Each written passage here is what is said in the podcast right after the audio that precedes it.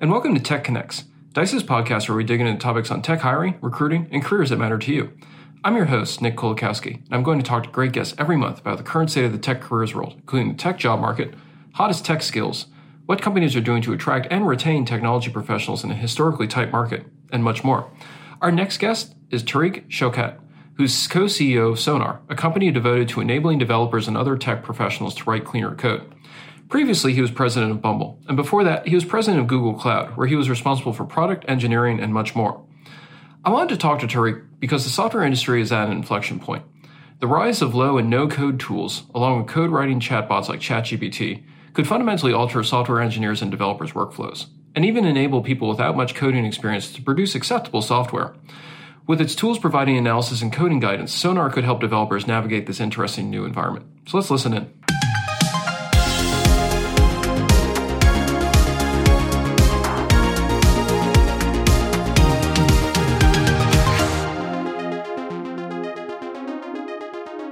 So, Tariq, thank you for being on. Um, as the co CEO of Sonar, uh, I wanted to talk to you just because I'm so fascinated by the concept of clean code, which Sonar obviously is attempting to bring to the masses. And I wanted to dig into it just because I'm, I'm, I'm curious about coding is both an art and a science, and, and clean code is something everybody in tech obviously aspires to. But I'm just wondering, you know, because you were the, the former president of, of Google Cloud and you have all these other, you know, you've spent your entire career immersed in code. When you say clean code, what does what does what does clean code mean? And and how is Sonar trying to kind of push the gospel of, of, of clean code out there to everybody? It's a great question, and, and thanks, Nick, uh, again for having me on uh, as well. It's really um, exciting to be here. Um, so, when we talk about clean code, we really are um, we, we, really are trying to uh, d- describe code that is reliable, that is secure, that is maintainable, um, that is, is is really code the way it should be written. That is in part on each individual developer, and and how do you um, how do you check your work, if you will? How do you really make sure that you're developing the right way? But it's also for the team and it's also for the company to say how are we actually building things in a way that um, that is going to kind of live over time, right? And that you're going to be happy with over time.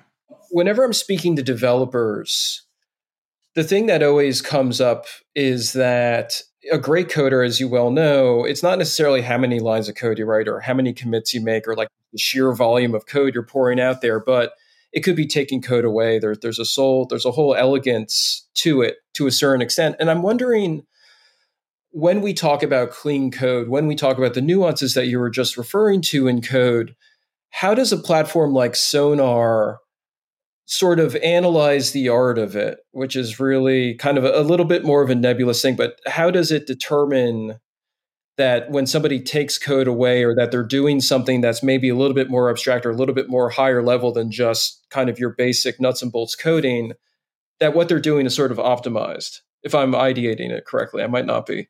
No, and and it's it's a great question, and I think it is.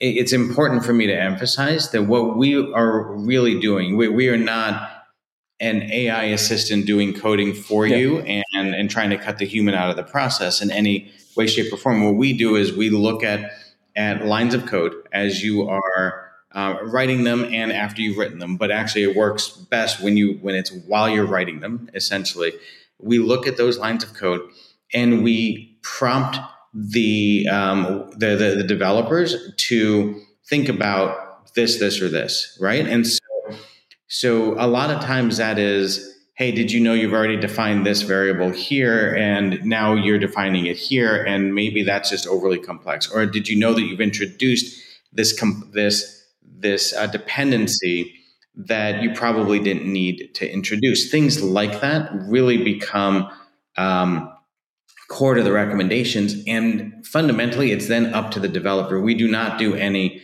editing for you. We are not doing autocorrect, right? If you think of this as uh, as you know um, writing prose in, in google docs or something like that we're not auto-correcting we're not anything like that what we are doing is basically highlighting for you things that you should consider and so for us it, it is helping a amazing developer continue to be amazing and focus on the things that they want to focus on and giving them hints and tips and and suggestions that they can consider. And it's helping even people who are just starting out to learn as they're coding, right? To say, oh my God, I didn't really think that that is what I was doing. So helpful. Let me go ahead and correct that now. And again, part of the point here is correct it or catch it while you're coding, as opposed to, you know, a couple days later, you then are um, realizing you built it, in, or a couple of years later, somebody realizes you built this in and they can't understand your code anymore, right? Yeah. And so it's all of those pieces, um, but it's fundamentally a tool. It's a platform. It's a series of platforms that are meant to assist developers, assist whoever's writing the code. It, it, makes me think of, I mean, anybody who's gone through a code base knows this, where you're sort of desperately hoping that whoever did the code two or three years ago has left like enough comments so that you can figure out like whatever bizarro logic they use to get from point A to point B. Um, it sounds like that would help with this in terms of like that whole issue. Yeah, and and you know, and even in ways that people don't really think about every day, right? But you know, I've had uh, code bases I've inherited where the commenting for bizarre historical reasons was done in a language that nobody else in the company speaks at the moment, right? Uh, yeah. I think we had a couple of Czech developers at one point who were who were you know um, doing all of their commenting in Czech, and nobody in the company read Czech, right? So, yeah. you know, you, you um, really want to um, build code that is kind of that is understandable, right? Mm-hmm. And that yes, you always want to uh, document your code, right? That's a best practice, but you want to make it so that the code itself is as straightforward and as lean as possible, so that you can really look at it and start to understand what is what what is happening in there. Yeah, no, that makes total sense. Um, I was talking to somebody the other day about Meta. Meta has that Code Llama or Code Llama 2. I'm not sure. I mean, it seems like they're doing multiple sequels at once in terms of their LLMs, but you know, obviously that writes and debugs code, and then you have ChatGPT and Bard, and everybody's sort of coming online with these code generators. And I've been having lots of debates with people about whether, like, how that's going to kind of impact software development and software engineering and so on.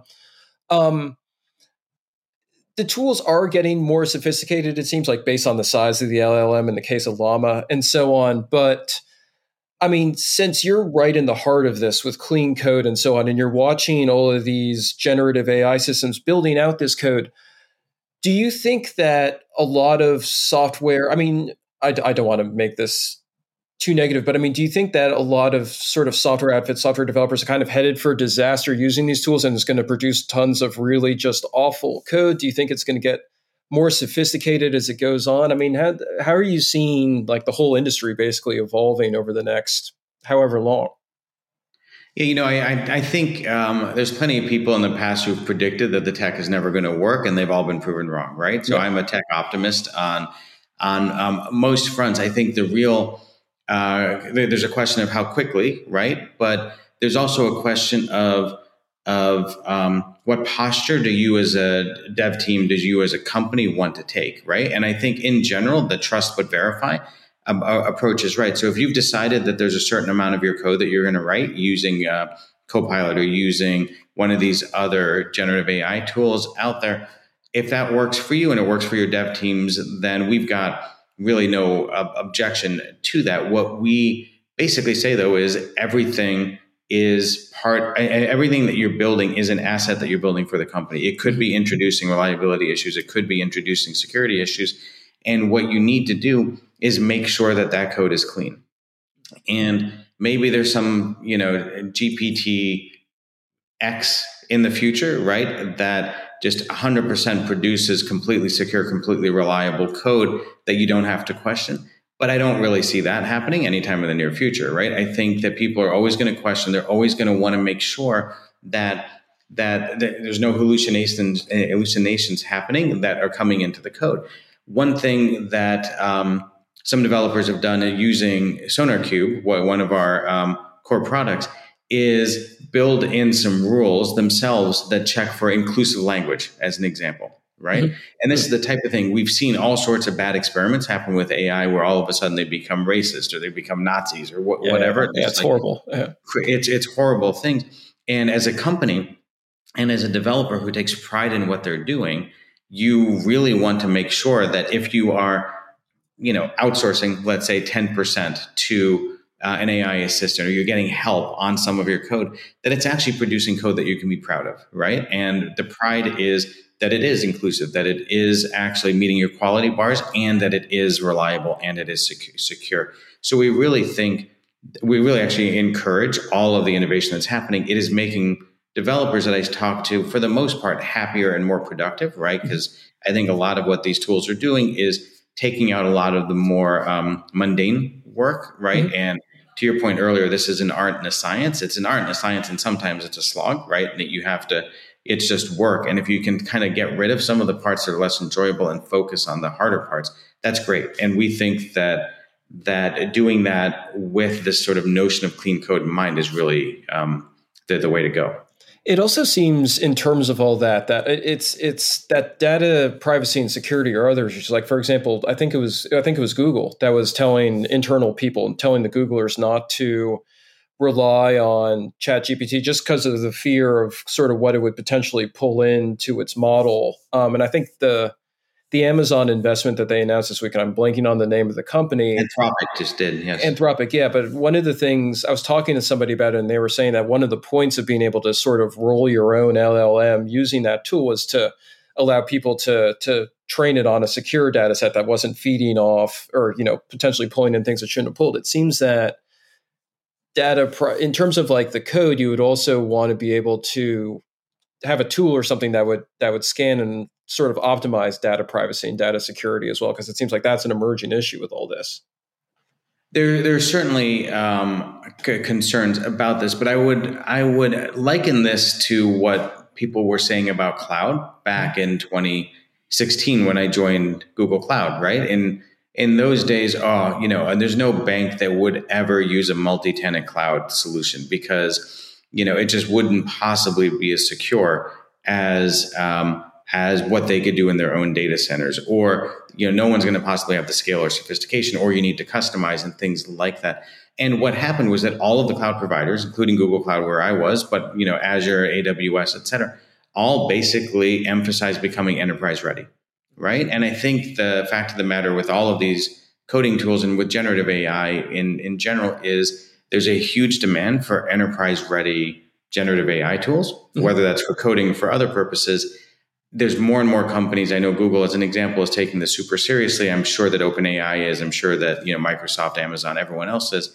That they, they're um, want to make sure that there's the the uh, what's the word I'm looking for the provenance of the training data set that you're not scraping a whole bunch of books you don't have access you don't have rights yeah. to and using that to train. So I do think that the industry is likely to solve this moving forward. And again, I think if you are a uh, company that is um, that, that is trying to use these tools, you'd sort of look for what are the enterprise features, and then frankly, what Microsoft did, I, I thought was super helpful with the indemnification they're providing around um, their generative AI tools, right? Just making it safer and easier for companies to adopt. Yeah, no, that makes total sense. And then, where I mean, I know that you can't talk about the roadmap too much, but uh, how are you looking at? I mean, we've been talking about kind of the proliferation of these tools, the proliferation of code, the proliferation of, of generative AI and so on. As you're moving forward with Sonar, how does it fit into this market? I mean, where are you where are you sort of seeing the pain points in terms of people writing code? I mean, again, I mean, I know that you know a roadmap's a highly proprietary thing; you can't reveal too much. I'm just curious though, like how you see the market sort of playing out with regard to what you're doing. You know, I, I think that uh, we we really feel like the market is evolving in a way that's perfectly suited for mm-hmm. for, for what we do. Um, and and I'll tell you a couple of reasons why. Right, one of them is developers over the last this isn't a new phenomenon. Right, over the last ten years have really developed a lot more influence and um, and, and power in how they sort of are able to develop. Right, so so so the first piece is developer centric tools are critical. And again, we have 7 million developers who use our platforms today. We, we have started with a developer. We live and breathe with a developer. Our tools are mostly open source tools, right? That com- companies can pay to get access to some of the more enterprise features, right? But fundamentally, it is a, it is an open source tool that is built developer first. So that's sort of, yeah, that, that is point one. And I think that very much plays to where the market is going. The second, and Marc Andreessen said this back, I think it was in 2010 or something, like that software is eating the world. but it's continuing to eat the world, and AI is now, you know, um, along for the meal. And more and more companies are becoming software companies. I remember a CEO of an auto company telling me a couple years ago that they could build, in, in his opinion, they could build a car that is better than Tesla's, but they could never build software that is better than Tesla's. And that's becoming a real competitive issue for auto companies. It's becoming a real issue for banks. It's becoming a real issue for retailers. Like every company is realizing it's not just that software is important, it is it is one of their core assets, right? That they have to build and nurture and maintain. And so that's sort of second trend. And then the third piece is I think I started my career in in uh, car manufacturing a long, long, long time ago. Oh, cool. Um, and back in those days, the Japanese manufacturers, the Toyota in particular, were really um, eating the lunch of the Ford, GM, Chryslers of the world because the philosophy that a lot of the American car companies had was build it and then check for quality, right? And if it doesn't work, get out your hammer and start putting in shims and whatever. That was sort of the, the way that U.S. manufacturing had evolved. Toyota manufacturing basically said, check at every step of the process and figure out if you have a quality issue, stop the line, fix the quality issue, keep going. What we're doing and what I think is the right way to build is you you do that as you're coding as well. You clean as you code. You build software that is secure by design and you do, and, and that is reliable by design. And we think that that is the most secure and reliable way to build software. So all those three things together, we think um, are are the, the reason why you know wh- why we're here, why developers are adopting us, and why we think we're going to have a great business moving forward. It also seems like it would enable citizen developers to a certain extent that there's all these tools coming online or not or you know people within companies who might not be have formal developer training but you know obviously given the demands need to code something. Yeah i mean i think you see this with all of the the the um, efforts around low code i think yeah a lot of the excitement around ai assistance that i've seen is that there actually aren't enough developers in the world for a software centric world, and so more and more people are are um, uh, are going to try and develop some code. Whether they're going to become developers or not, I don't know, right? But they're going to try and develop some so, some code. And again, a lot of what we do is clean as you code. It'll help you. It'll help. It'll nudge you. It will identify issues and opportunities for you, and it will do it in a way that teaches you these things as you code. So we call it learn as you code as well, right? And it's just at every step of the way instead of at the end of two days of working on something, you get a report of every mistake that you made. It'll actually start to kind of nudge you almost the way that Grammarly does in making you a better writer, right? Good Grammarly does it by, you know, that annoying red squiggle that appears yeah, as you're typing yeah. something, right? We do the same thing, but for coding. Basically. That, I mean, speaking to somebody, I mean, I am personally a terrible coder. I can code, but I'm not. I mean, there's a reason I'm a writer and a podcaster, and not, not a full time developer. Is that my my? So, I mean, for somebody like me who like kind of knows the basics, it would that would be wow, I might actually have to start seeing, you know, shifting my career a little bit and start building apps if I have all these assistive it, tools. open source. You can go and download SonarLint right now and start using it, and it, it will uh, be very eye opening for you. And that's it, folks. It was fascinating talking to Tariq, given his keen insights into everything from AI and the cloud to coding. Here are some quick takeaways from our chat. First, while the current generation of code generators, say that five times fast, is exciting, the practice of coding is going to need human attention for quite some time to come. There's every chance that auto generated code could introduce security, compliance, and other issues into your tech stack, so be aware. Second, across every industry, more and more companies are becoming software companies. Developers are more important than ever to a company's strategy and its outcomes.